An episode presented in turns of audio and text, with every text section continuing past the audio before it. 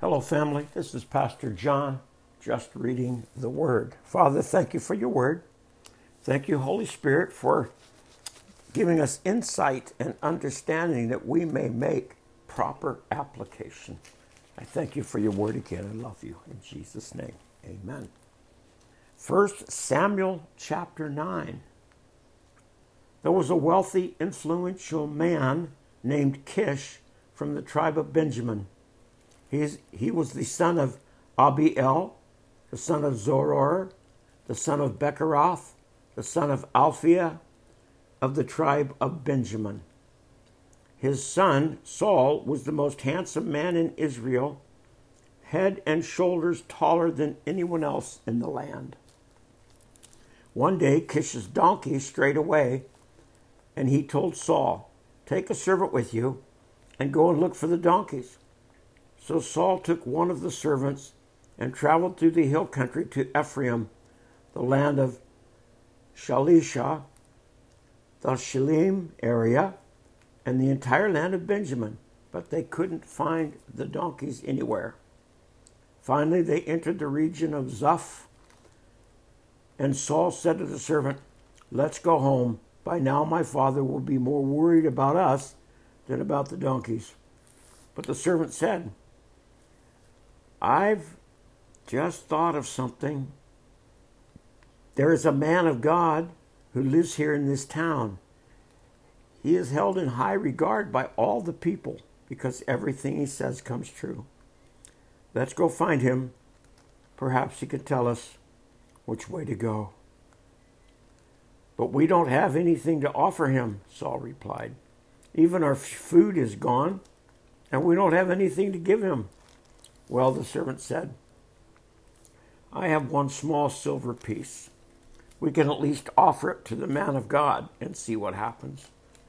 And in those days, if people wanted a message from God, they would say, Let's go and ask the seer.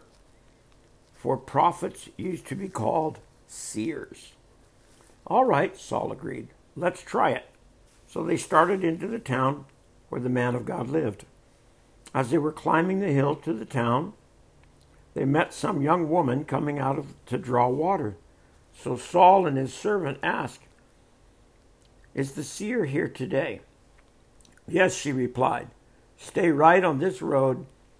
He is at the town gate. He has just arrived to take part of a public sacrifice up to up at the place of worship. Hurry and catch him before he goes up there to eat. The guests won't begin eating until he arrives to bless the food.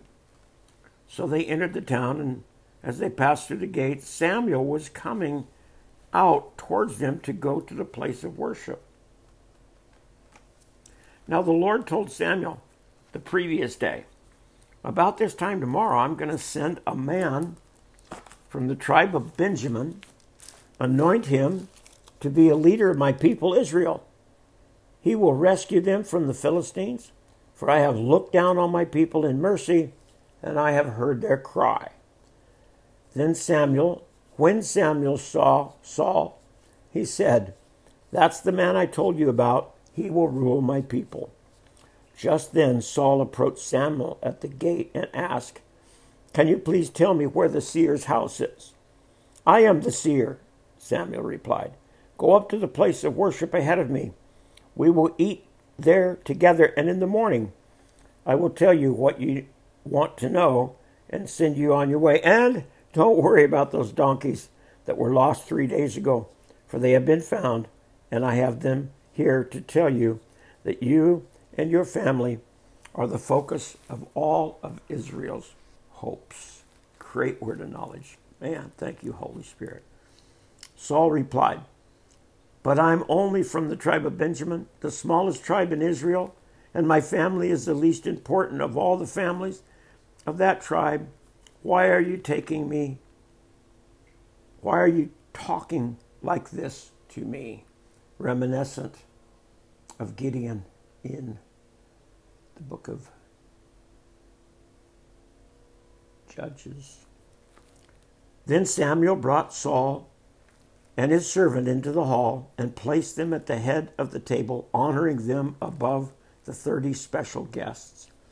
Samuel then instructed the cook to bring Saul the finest cut of meat, the piece that had been set aside for the guest of honor. So the cook brought in the meat and placed it before Saul. Go ahead and eat it, Samuel said. I was saving it for you even before I invited these others. So Saul ate with Samuel that day. When they came down from the place of worship and returned to the Lord, Samuel took Saul up to the roof of the house and prepared a bed for him there. At daybreak the next morning, Samuel called to Saul, Get up, it's time you were on your way. So Saul got ready, and he and Samuel left the house together. And when they reached the edge of town, Samuel told Saul to send his servant on ahead.